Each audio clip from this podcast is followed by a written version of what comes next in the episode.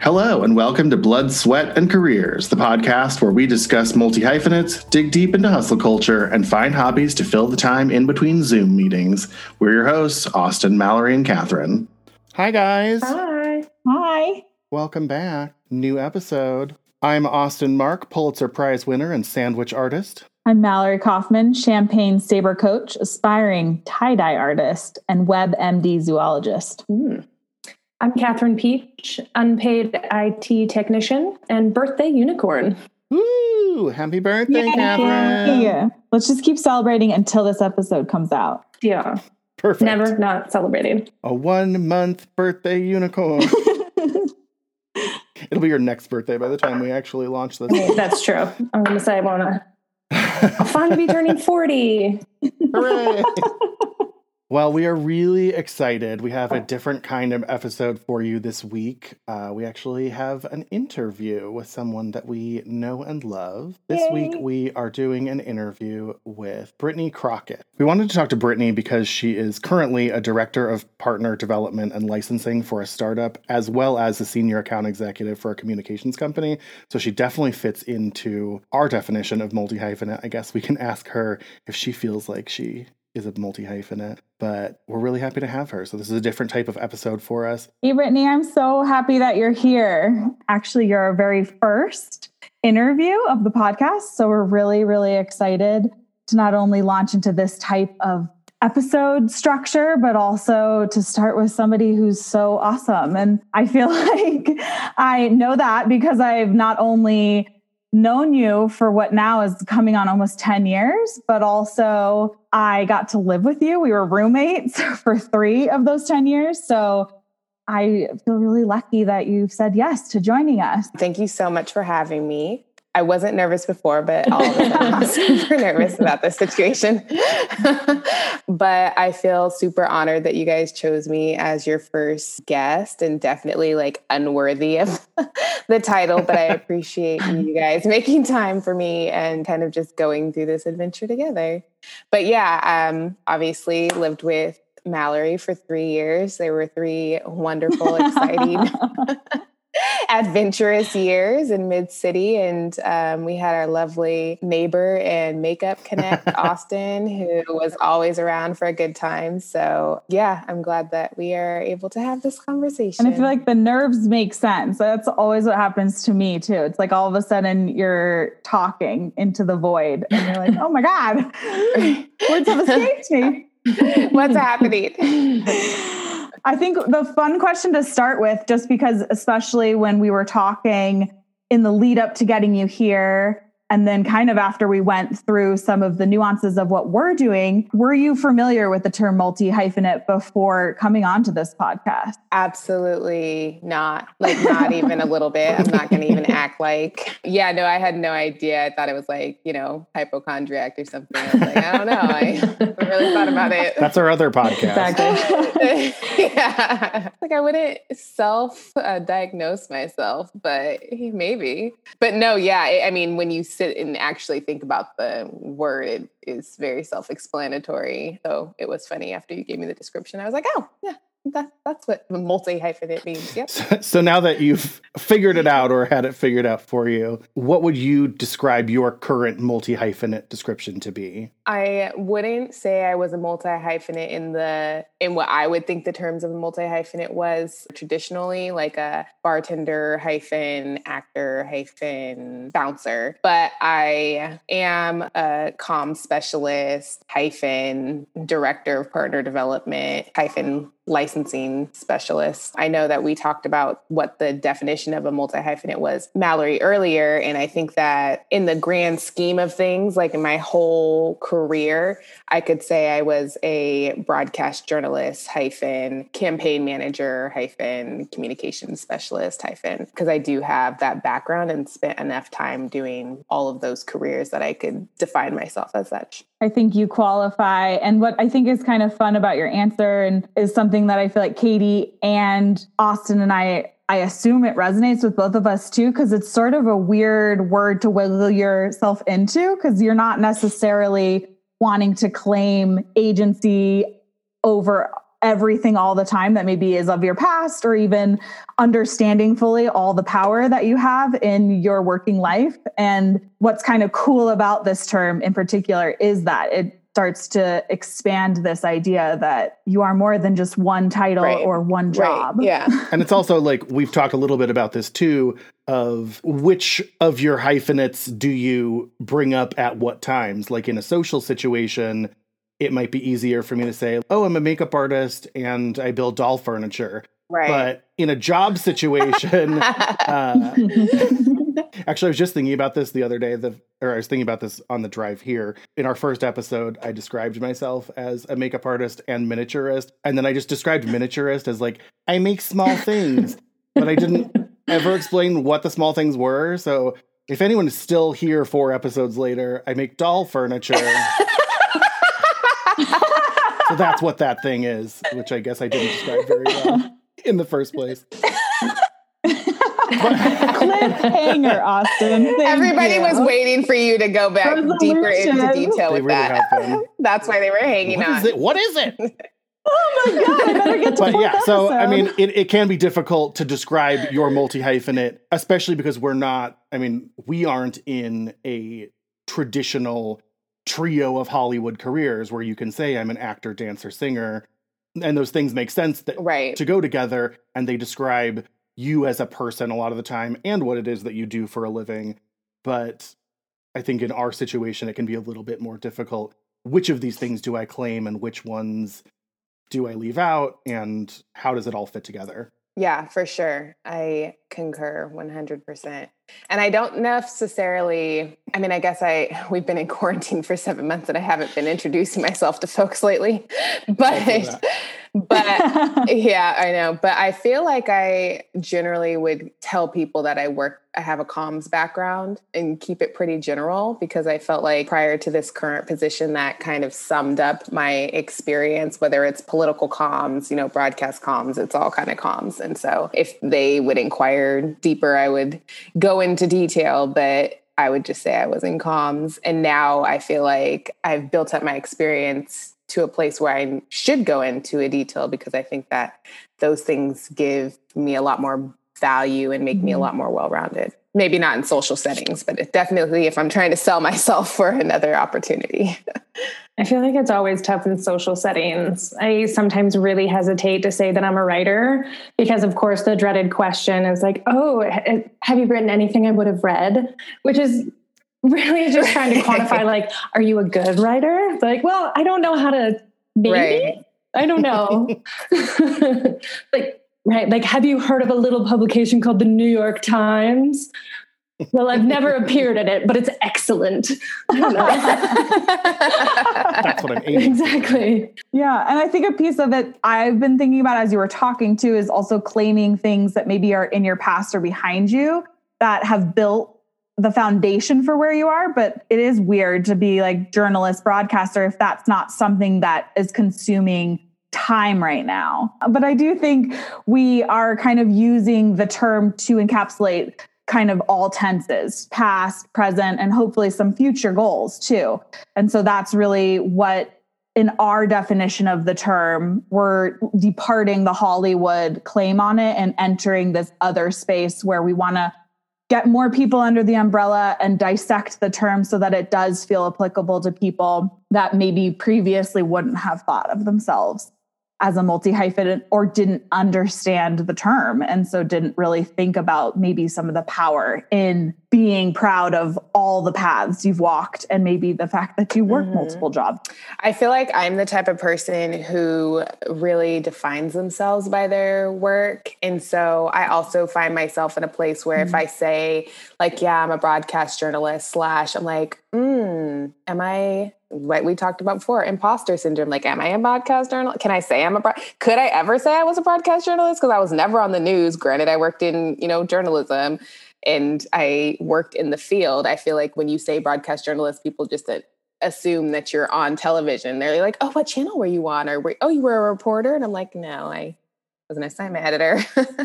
and so maybe I should just say assignment editor, like, you know, and it makes you think about those things. So I, I don't think I have ever said I was a broadcast journalist or not at least not recently, just because of that, just because of that point. Like, yeah, Yeah. you should be able to claim that in your past. I spent five years at and then a year before that at network and ever really claim myself as a broadcast journalist. And they say when you spend 10,000 hours doing something, you are an expert in it. Expert. Exactly. So I definitely spent 10,000 hours doing broadcast journalism. So I should definitely learn and figure out how to weave that into my story a bit more. Well, and even the metaphor of that, just because I, the same work, we work together. That's another piece, I guess. I don't know if I included in the intro, but for sure, when you mention it can fit, walk this like fine line, maybe like what you just said, Catherine, where it's like fun to say, oh, yes. But then also as people probe, you're like, no, no, no, none of those apply.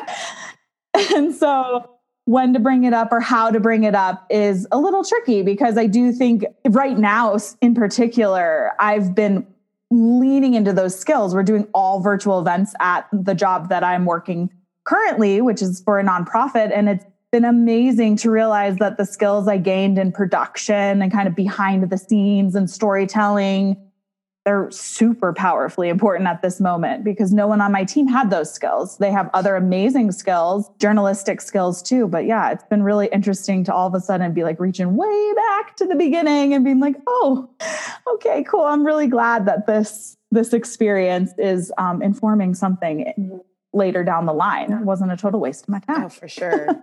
for sure. I feel like I've seen that more now because I'm working at a startup and you know, in these positions, I feel like you are forced to kind of dig into your toolbox and like use everything that you've ever learned to be able to be as helpful as you possibly can. Especially like we have a super small team, so we're all wearing a bunch of different hats. And so it's like, where can you show up in this moment? Like, what tools do you have? What knowledge do you have on this and that and the other? And I realized I had a lot more knowledge than I thought I did. I'm like, oh my God, I could totally do that. Yeah, no, I'll do it. I'd love to hear more since this is really my first time meeting you.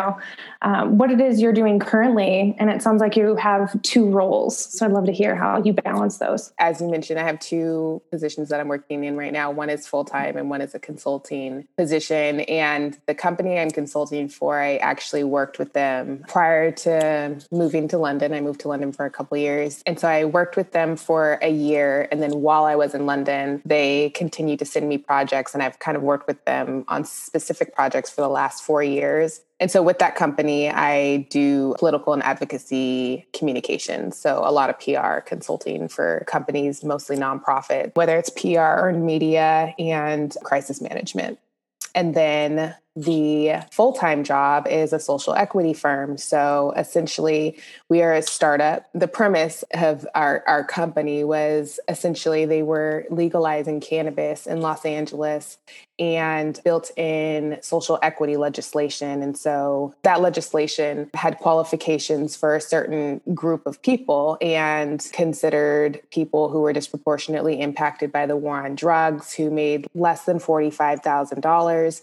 And the city asked stakeholders what they thought this would mean for the communities. And our CEO saw it as an opportunity to invest in individuals who wanted this opportunity and not just invest in helping them get the licensing or helping them go through paperwork, et cetera, but like building them up as individuals so that they could be the best owner operators. So we train those individuals and do leadership and personal development training and then help them essentially apply for these social equity licenses. So within that company, I am um, the director of partner development and licensing. So how do I manage both of those jobs? I don't know. How does anyone manage anything in quarantine? It's like, I don't know even really how to answer that question, but I feel like I work entirely way too much. And I feel like I've thrown myself into my work to distract me from what would likely be loneliness. So I do live by myself, and quarantine is real. And I'm not one of those people who are out there risking my life to have some fun or see a bunch of people. So I've just found myself working a lot, and what has allowed me to continue these these two jobs. Some days are better than others, and like sometimes I want to cry, sometimes I don't get any sleep. But I'm just I'm juggling both of them because with my full time job, um, because of quarantine and other things, we took half of the pay cut, and just this last week we were furloughed. So I don't really have a choice at this point, and I'm very grateful that I have this other opportunity. Did you dive into the other opportunity during quarantine? Did this come back around recently, or when you moved back from London? When I moved back from London, they asked me to be involved in a project. Um, I worked on that project and it ended in June. Yeah. And then the CEO of the company asked if I wanted to be a part of it. And so at that time, I we had already been in quarantine and I already knew that I was taking half a pay cut. And I was like, it'd be nice just to have some cushion. Mm-hmm. And so I mm-hmm. was like, yeah, you know, it was going to be 10 to 15 hours. It's been much more than 10 to 15 hours. However, like now it's not my cushion, it's my my it's my income. So right, yeah, that's so multi hyphenate. It really is. I think a really I think it's fascinating how for so many of us the multi hyphenate experience is a lot more fluid, especially lately where the job market is so volatile that we're looking at a situation where sometimes our side gig becomes our main gig and sometimes you know those things are just mm-hmm switching on and off all the time. And we find ourselves really grateful for these backup skills, backup hobbies, backup whatever that when your main source of income or your industry even disappears, like it has for me in a big way, what I do for a living has changed completely, especially the way that I was doing it. My career for a really long time has been working in makeup, but also in a retail setting and that whole thing is almost non-existent. Like in most places you can't do makeup in a store anymore. So i'm having to figure out what sides of my knowledge base and my skill set can make me money now when your industry almost ceases to exist overnight. Yeah that's that's super real and i had no idea. I mean i had a inkling that this was coming just because I know we're a startup. I know that we were struggling financially as it was. And I'm definitely like Mallory, you know me, like I like to have a lot of things and like I I have to have something else going. Like I have to have a backup plan. Even though I was already working so much, I knew that I was going to have to do something else to make sure I was okay because I just didn't have the security that I needed with this current state of our lives. Yeah, I feel like we've we've talked about side gigs in the zeitgeist for a little while now, myself included. My title is not the same since March, and having that backup or even having that like room to grow, of like you were saying, um, fall on some old skill sets that you maybe hadn't thought about in a while and dust those off because it's absolutely needed in this trash fire of a common yeah. so I love to know where people sort of began their work journeys. Did you have specific early career goals? Did, like, did you think you knew what you wanted to be? I sure did. I thought I was going to be an anchor woman. And I was so dead set on that. Why? I don't know. I didn't have like an idol or anybody that I I mean I love Robin Roberts but like like my cousin she wanted to be an anchor woman but she like grew up watching Robin Roberts when she was in Good Morning America and when she was on ESPN and I don't feel like I had that but I did work in this program called Communication Central in high school and then when I was in college, I worked on our school's TV station. So honestly, I actually, like now that I say it out loud, I think I was probably following my cousin a little bit. Yeah. So those were her dreams. and I was just being a follower. but I was pretty good at it, uh, if I do say so myself. And I really enjoyed it. And so I thought that's what I wanted to do. And then I feel like all these dreams and all the excitement of being in news, et cetera, It was just like shattered when I got into the newsroom because it was such a toxic environment. And you see how the sausage is made, and then it makes you not want sausage. You know, it was super toxic. There was so much politics. And you know, I made my I made my reel and I did the thing and I even went out to Tennessee and was looking to work at a new station there. I got hired there and then I was like, I'm going to live in Tennessee. and it wasn't like it wasn't like Nashville. And and I'm a city like I'm a city girl. Like I grew up in Southern California. I grew up in Denver. And I mean, I think that me and my willingness not to do that just showed me that I may not have wanted it as much as I thought I did. And so I kind of pivoted and I was on the assignment desk for a little bit. And that was, I have PTSD, but it was a good experience. but it was, it was a lot, it was very toxic. And just the climate of the newsroom. And I guess it's not every newsroom because I have friends who work at a bunch of different newsrooms and they say that they're more welcoming, but ours specifically was very toxic. And there was a level of hierarchy where they made sure you knew where you landed on that. And coming out as a new college graduate, they treated me like I was shit on their shoe. Yeah. and like having to go through that and build my own contacts because they wouldn't share contacts, et cetera. And then the pay discrepancy, like I was not, you know, even when I was on the desk by myself handling all the work, I was not getting paid nearly as much as they were. They mm-hmm. were able to rationalize that because I was an early graduate. I, it literally took away years of my life and I wasn't going anywhere. I wasn't, there was no upward trajectory. So I, I needed to get out. I needed to change. And so the opportunity came for me to get into politics. And I actually, I, what I didn't say is when I started my broadcast journey, I was at the political unit in Washington D.C. and I my family is very political, so I I was very interested in politics early on, and so the opportunity to work on a political campaign, especially for someone who was a friend of mine, and I was passionate about his work and what he was doing in the community. Um, that was that was a definitely a transition point in my life. I feel like everything that Brittany you just said, I almost had to take a pause because I feel like you've described a situation that's been alluded to already in a couple episodes from my experience, but also was evident um, that you were making the situation at the newsroom maybe as best as it could be. You were taking advantage of a situation that, as you just described, maybe you were slowly finding out wasn't what you had dreamed of, or perhaps wasn't even your dream at all.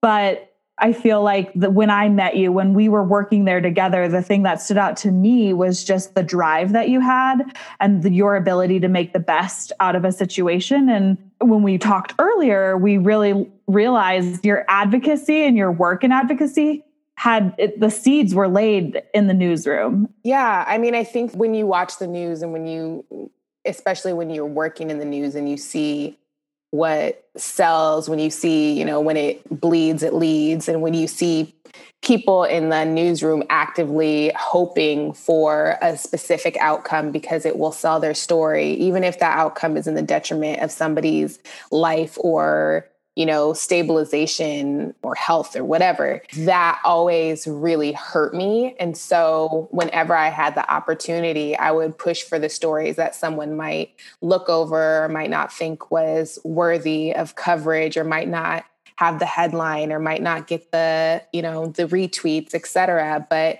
actually mm-hmm. meant something positive for a community and sometimes those were things that I didn't even realize would have the outcomes that they had. And I know I mentioned when we spoke earlier about a situation where I had several calls from a community letting us know that, you know, their streetlights were out and there was copper wire being stolen from the streetlights on a regular basis. They had told DWP and nobody was coming out to fix them. And they were like, you know, if this was Beverly Hills, this would have been fixed an hour ago.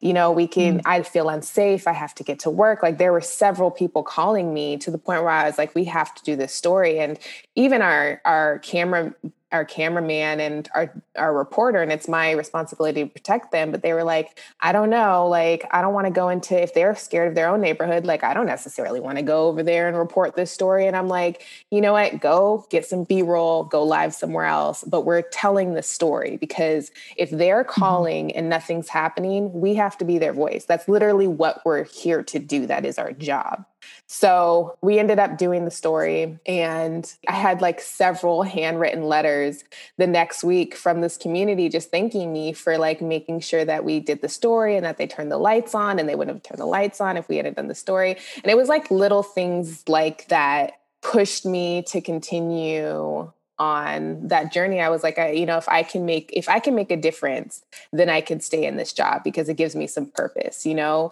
All the shit that i'm dealing with from my colleagues etc like those little gems were the things that made it worth it. And i feel like that was kind of the beginning and then i didn't really evolve into like purposeful advocacy until i started working on the political campaign where you know i was right. really in the community. I was in compton and watts. Um, i was walking the streets every day. I was meeting community leaders and really like learning about the issues that were plaguing these communities like the cyclical issues. Even though you know i went to undergrad and i you know i took my afam classes and you hear things on the news until you're in it until you see it like it just hits you differently. And I was in Watts and Compton every single day for a year. And so that's when I realized that there was a need for advocacy and for me to put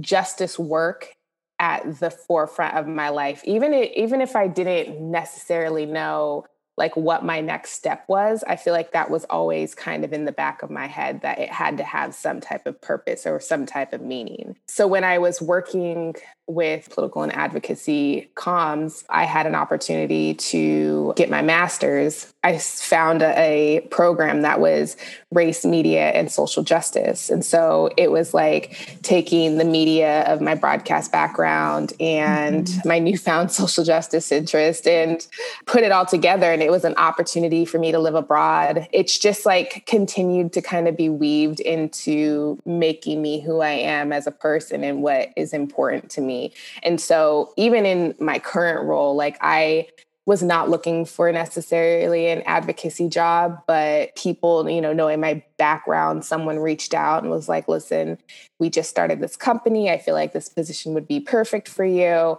And it is. And it is so purposeful. And I mean, obviously, right now, like I'm furloughed, but I still work my ass off because I care, I care about what I'm doing. And I know that the impact of it all is so much bigger than me making whatever money that I need to make right now. Like as long as I can pay my rent, I'm good for the most part. Mm-hmm. Um, and so I, I work hard. I work hard and I love hard, and those are like the two things that I feel like are my north star. And so if I love my work, then like I'm basically unstoppable. That's a bumper sticker, I feel like. But also I what you're saying feels resonant and I hope for all three of us. I think it is cuz I I saw in you the advocacy early on and I also feel like what you've described could be in my own words the same exact experience I had from like trying to get out of that first gig and realizing maybe this wasn't where my heart's work was meant to be but in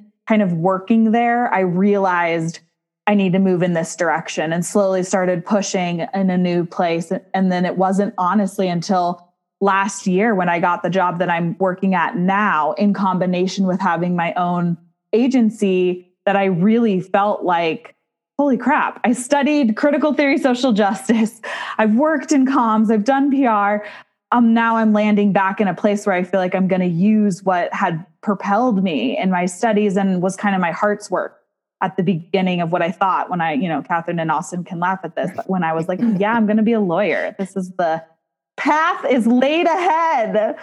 so I love hearing that. I don't know. It feels like maybe resonant for all three of us too. I also think it's really interesting how I mean I don't know if you would say this I would say this looking in at your at your journey but I don't know if you would say this for yourself but I feel like for me personally like the universe has pushed me in this direction like none none of it was forced and some things happened that I was like so upset about or so bummed about, but it gave me whatever I was missing to move to this next thing, which has developed me so much more and put me in such a better position. And it's like everything has kind of just like molded together to get me to where I am now. And this isn't even necessarily exactly where I feel like I want to be for forever, mm-hmm. but I mm-hmm. think it's perfect for right now.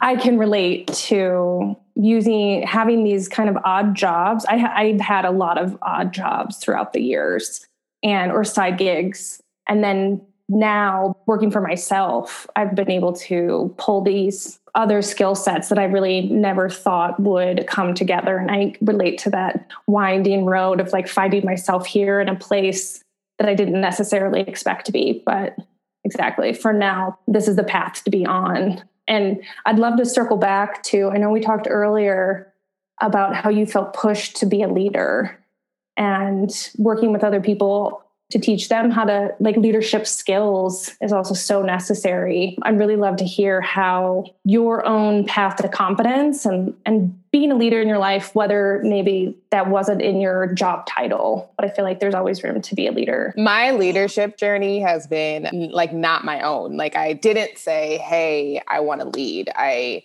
want to do X, Y, and Z. You know, I feel like I am the leader to push you through. I hate speaking in crowds. I hate speaking in front of people, period. Like if it's more than two people, I feel like I'm having like a mini feeling. seizure.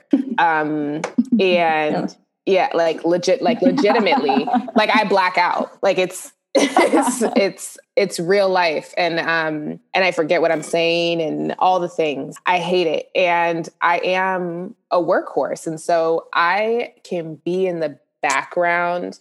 I don't need any of the accolades or attention. I am fine, you know, doing the grunt work to make sure that it gets done and then other people standing on stage at the end. Like that I was cool with that position. But for whatever reason, people continue to push me to be the person in front against like my wishes because obviously I didn't necessarily want that. For example, like when I worked on the political campaign, you know, I was the office manager and I came in there and I never worked on a political campaign like that before. You know, my friend was running for the first time and he was a very special candidate, but you know, still very new to it. And I am very organized. That's one thing I'll say. I'm very organized. and so Taurus. yes, exactly.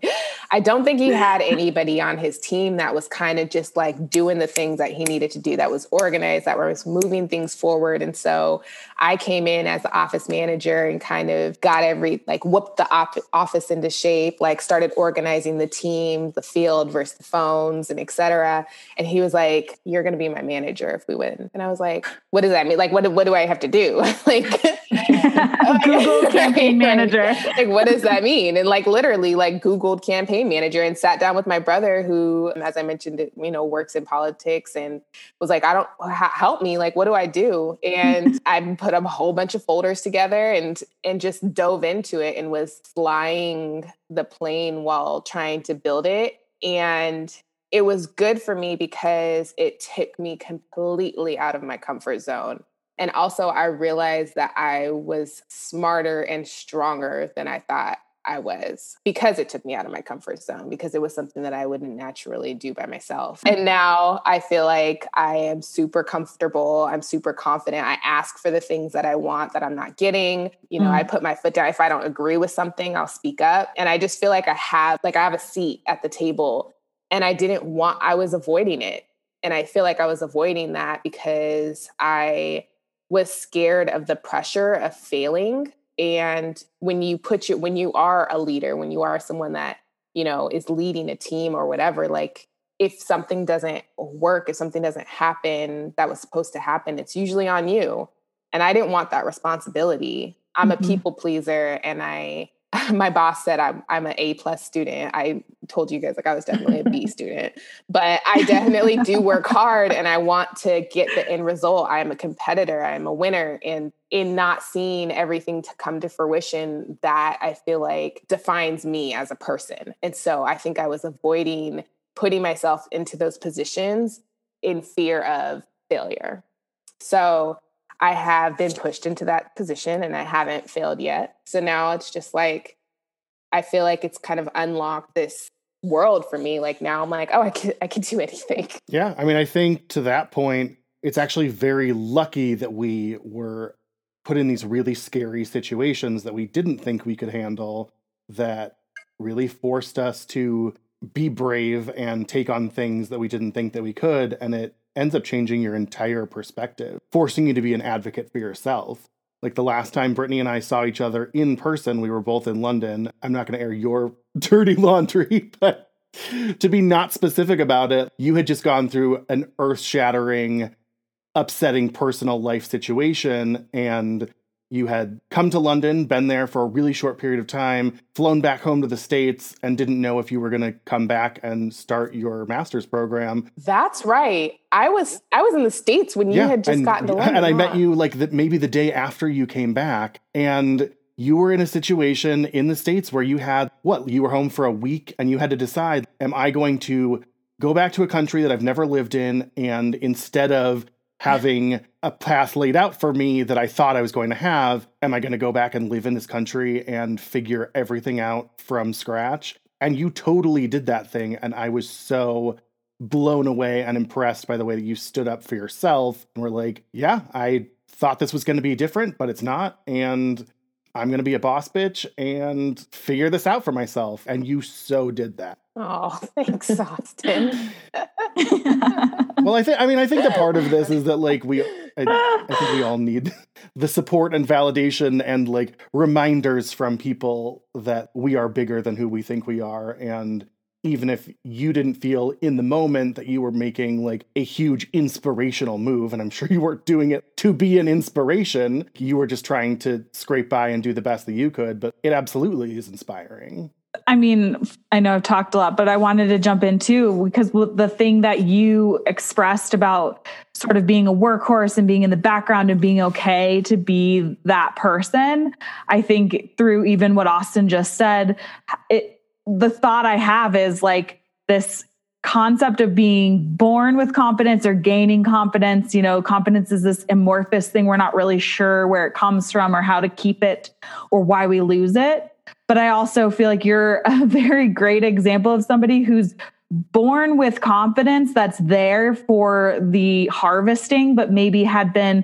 laid dormant for whatever reason. And other people can see it in you. We can see your leadership. We can understand how brave you are, maybe even before you do. And I, I think that's part of maybe even this whole multi hyphenate umbrella is kind of this leap of faith into your own knowing that you just need to make it happen for yourself and you'll figure it out. You're going to Google campaign manager and you're going to show up to work the next day with some folders. And I think that harkens back to the imposter syndrome, which was the topic of conversation amongst us previously, that it feels like you embody pieces of it so well. And from the outside looking in, we're all like, badass bitch alert. And you're like, I don't know, I'm shaking. What'd you say? I blacked out. I don't know. uh, that's even, that's funny because even in asking me to do this podcast i'm like you guys mentioned like oh you're a director like what what do you need a life coach for or a you know a work coach for and i'm like uh-huh. i'm a uh-huh. director of a startup that has like mm-hmm. five people so like let's not get too hype about what director means but so i definitely am always kind of trying to downplay and it's not necessary it is a little bit of the imposter syndrome but i also to your point austin yeah i i mentioned the confidence piece of it all because that's a big part of i think what has been my career trajectory.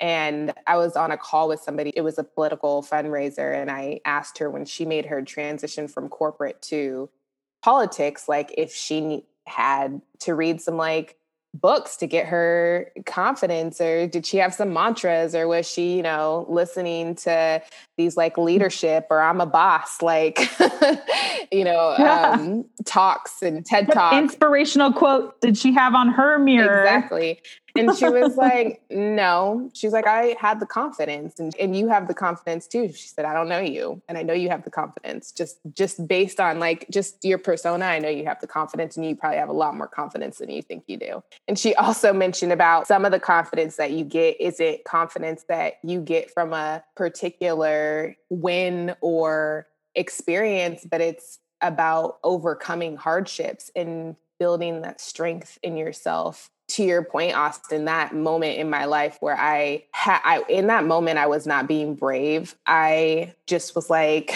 listen, this is an opportunity to live abroad. I already done quit my job, left my apartment.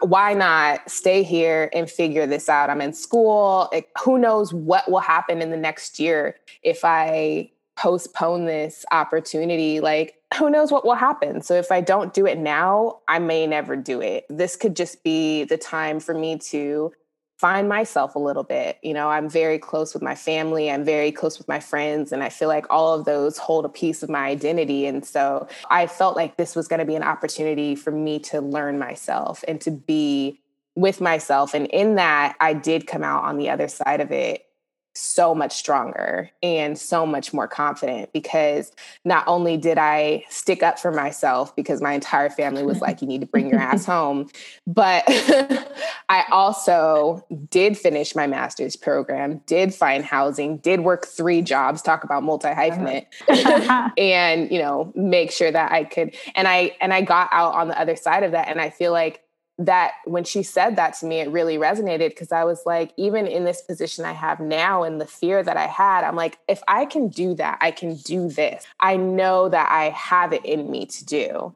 And I'd be curious now that you're at the place where you are, looking back at all the hardships and the overcoming. Like, I've also been early in my career at a pretty toxic workplace. And I really needed, like, leaving that place. I had it really destroyed my confidence. And it took a while for me to come back and be like, no, my voice is uh, worth hearing, first, despite what everybody told me for so long. I'd be curious to know like what you wish you would have known earlier on in your career to be at the place where you're at now.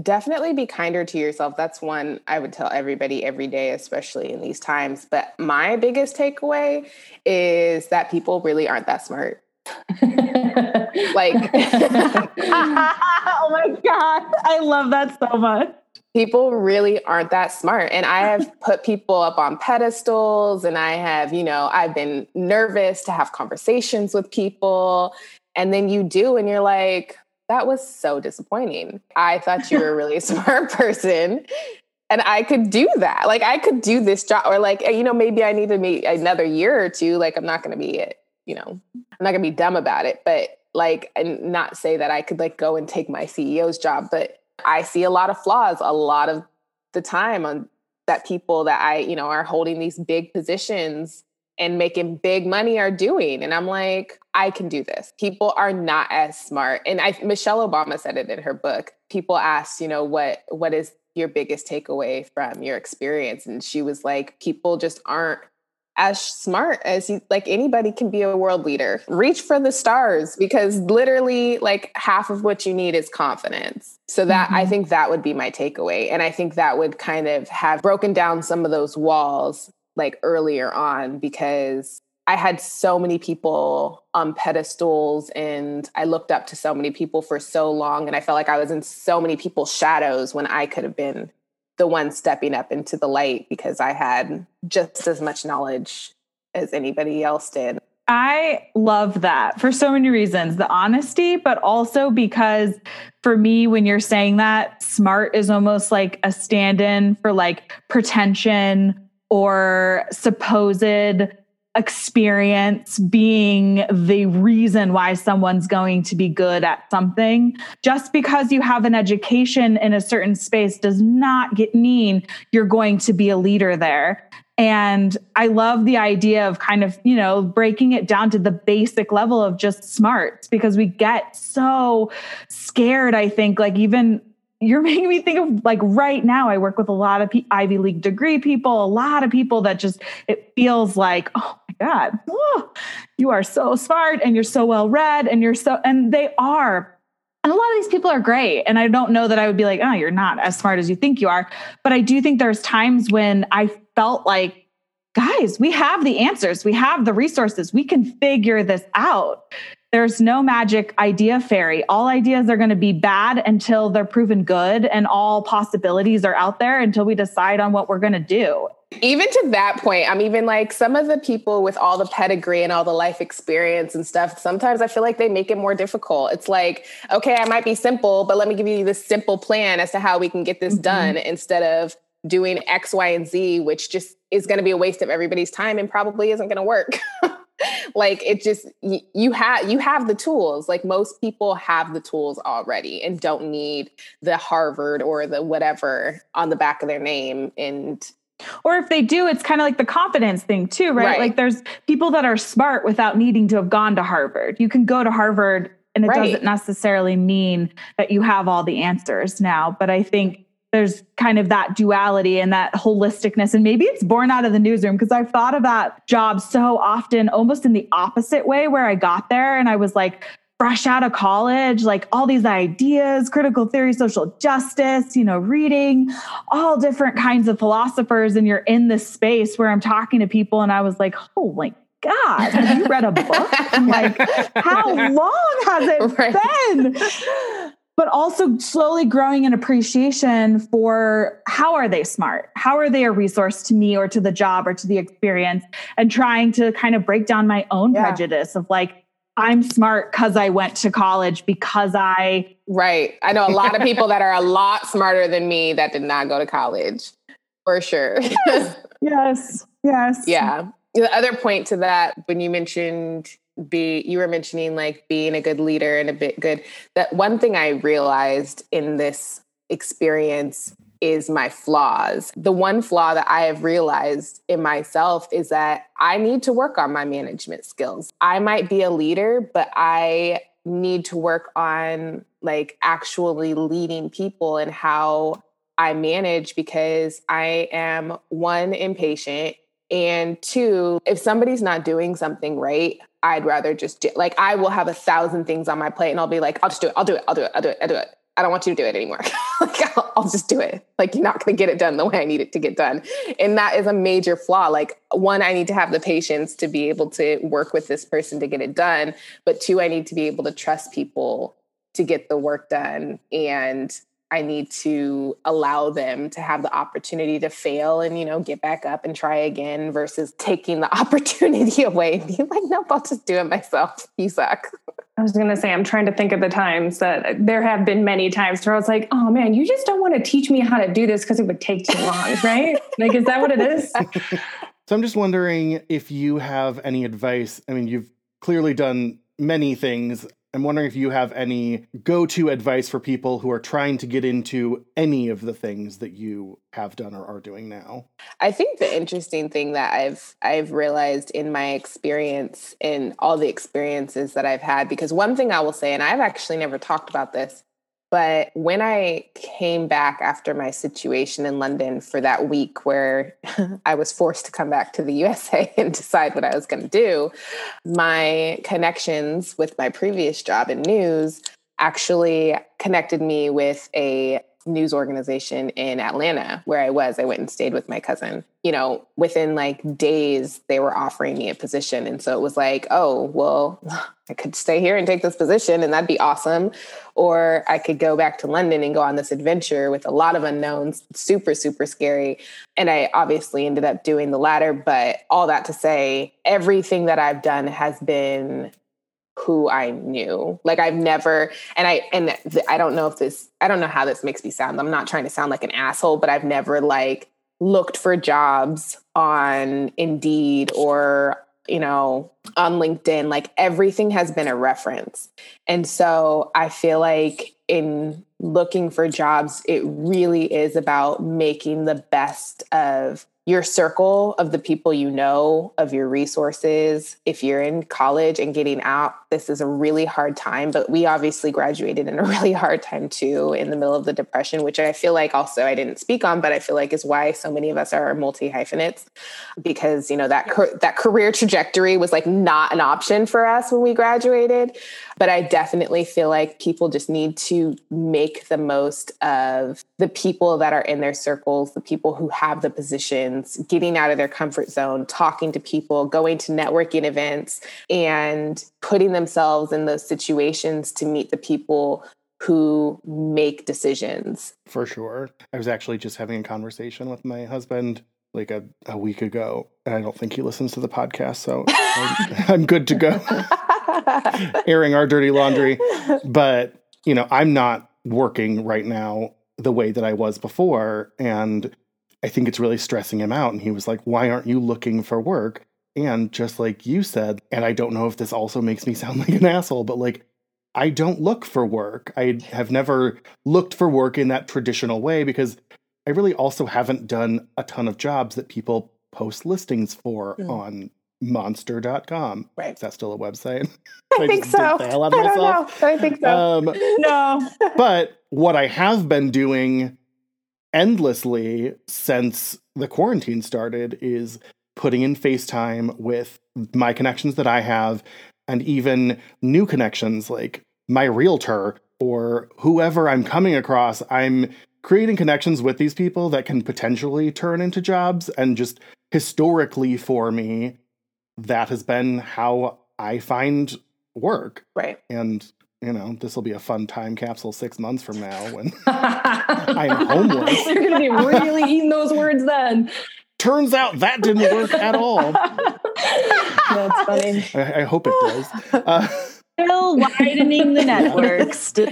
but that I think that is excellent advice. I mean, not one specific thing of like, you know, I I don't know how you get into one thing that I've done in like a specific soundbite kind of way, but I've gotten into everything that I've done by trying to keep myself open to meeting new people and having conversations and just being open to letting those things come to me and I think that's sort of a skill in itself. Yeah. And it's even the conversations that you don't necessarily that you wouldn't necessarily have and you don't necessarily think will get you anywhere. Like it's not necessarily about going to, you know, the networking event and finding someone and talking about a job because you're there to talk about a job. It's about just talking to people. Like if you're at a friend's gathering and there's people there that you don't know, talk to those people, know about what they do. They may be a contact for you. Like my friend right now just hit me up and was like, Like, hey, um, you know, my boyfriend wants to leave his job. Don't you have a friend that works for X, Y, and Z? And I was like, Yeah, I do. They both work in HR. Give me his resume and I'll put it through. But those are the things that actually like push you forward and I mean, again, like I said, I, I, don't know if that's for all industries. In most of the industries, the easiest way to get in. Well, and you made a great point about, you know, talking. I think there's a lot of times we hear, oh, you need to find a mentor, or you need to look to almost like people who are in senior leadership. But that peer to peer group is invaluable of finding in your network. Like, you don't know who's going to get promoted, who might know someone in HR or who just might know of an opportunity that you could get into. And so I really love how you put that together because exactly, I don't think, you know, I, I, networking can have such a slime to it, but really it's just creating connections, talking to people. And exactly, I've gotten work when Mallory and I both got laid off a few years ago. That's how I got at least two to three different jobs right away, clients right away, because I just happened to mention, like, oh, yeah, I'm doing my own thing now. And like, oh, great. I was at a friend's birthday party and we're both reaching for sushi. And all of a sudden I have a new client because I mentioned exactly. that I'm looking for work. Like, you just never know where it's going to happen. Exactly. And not being, not feeling like, vulnerable about it, you know, and not feeling bad about your whatever circumstances you have, but putting yourself out there. It's like getting out of your own way That's what I was going to say is like the bow that ties all this up is almost that latent confidence that we've been alluding to you having, but also that I think just is in people and kind of almost understanding that maybe even if you don't identify as this self confident extrovert who's going to just toss it all out there, to know that it's still okay to just ask other people questions. Like you said, what do you do? How do you make a living? Where did where are you from? And kind of getting to know your peers like you said catherine so that if you gain the confidence or have the confidence like then you never know. You might need to be reaching out for a job or reaching out to them on someone else's behalf and they're grateful to you because you've connected them with their really awesome new coordinator or assistant or maybe even their director of you know? I just want to thank you so much, Brittany, for being our first guest. You are an inspiration to me, and I'm so glad that we could hear pieces of your story and just hear your perspective on things because I think you have a unique voice and an important one. So thank you so much for doing this with us. Thank you. All right. Thanks, team. And thank you, everyone, for listening. That was such a great episode with Brittany. Um, please do head to our social media and also, don't forget to rate and subscribe. It means a lot to us. And you will find us here next week. Thanks, guys. Bye, everybody.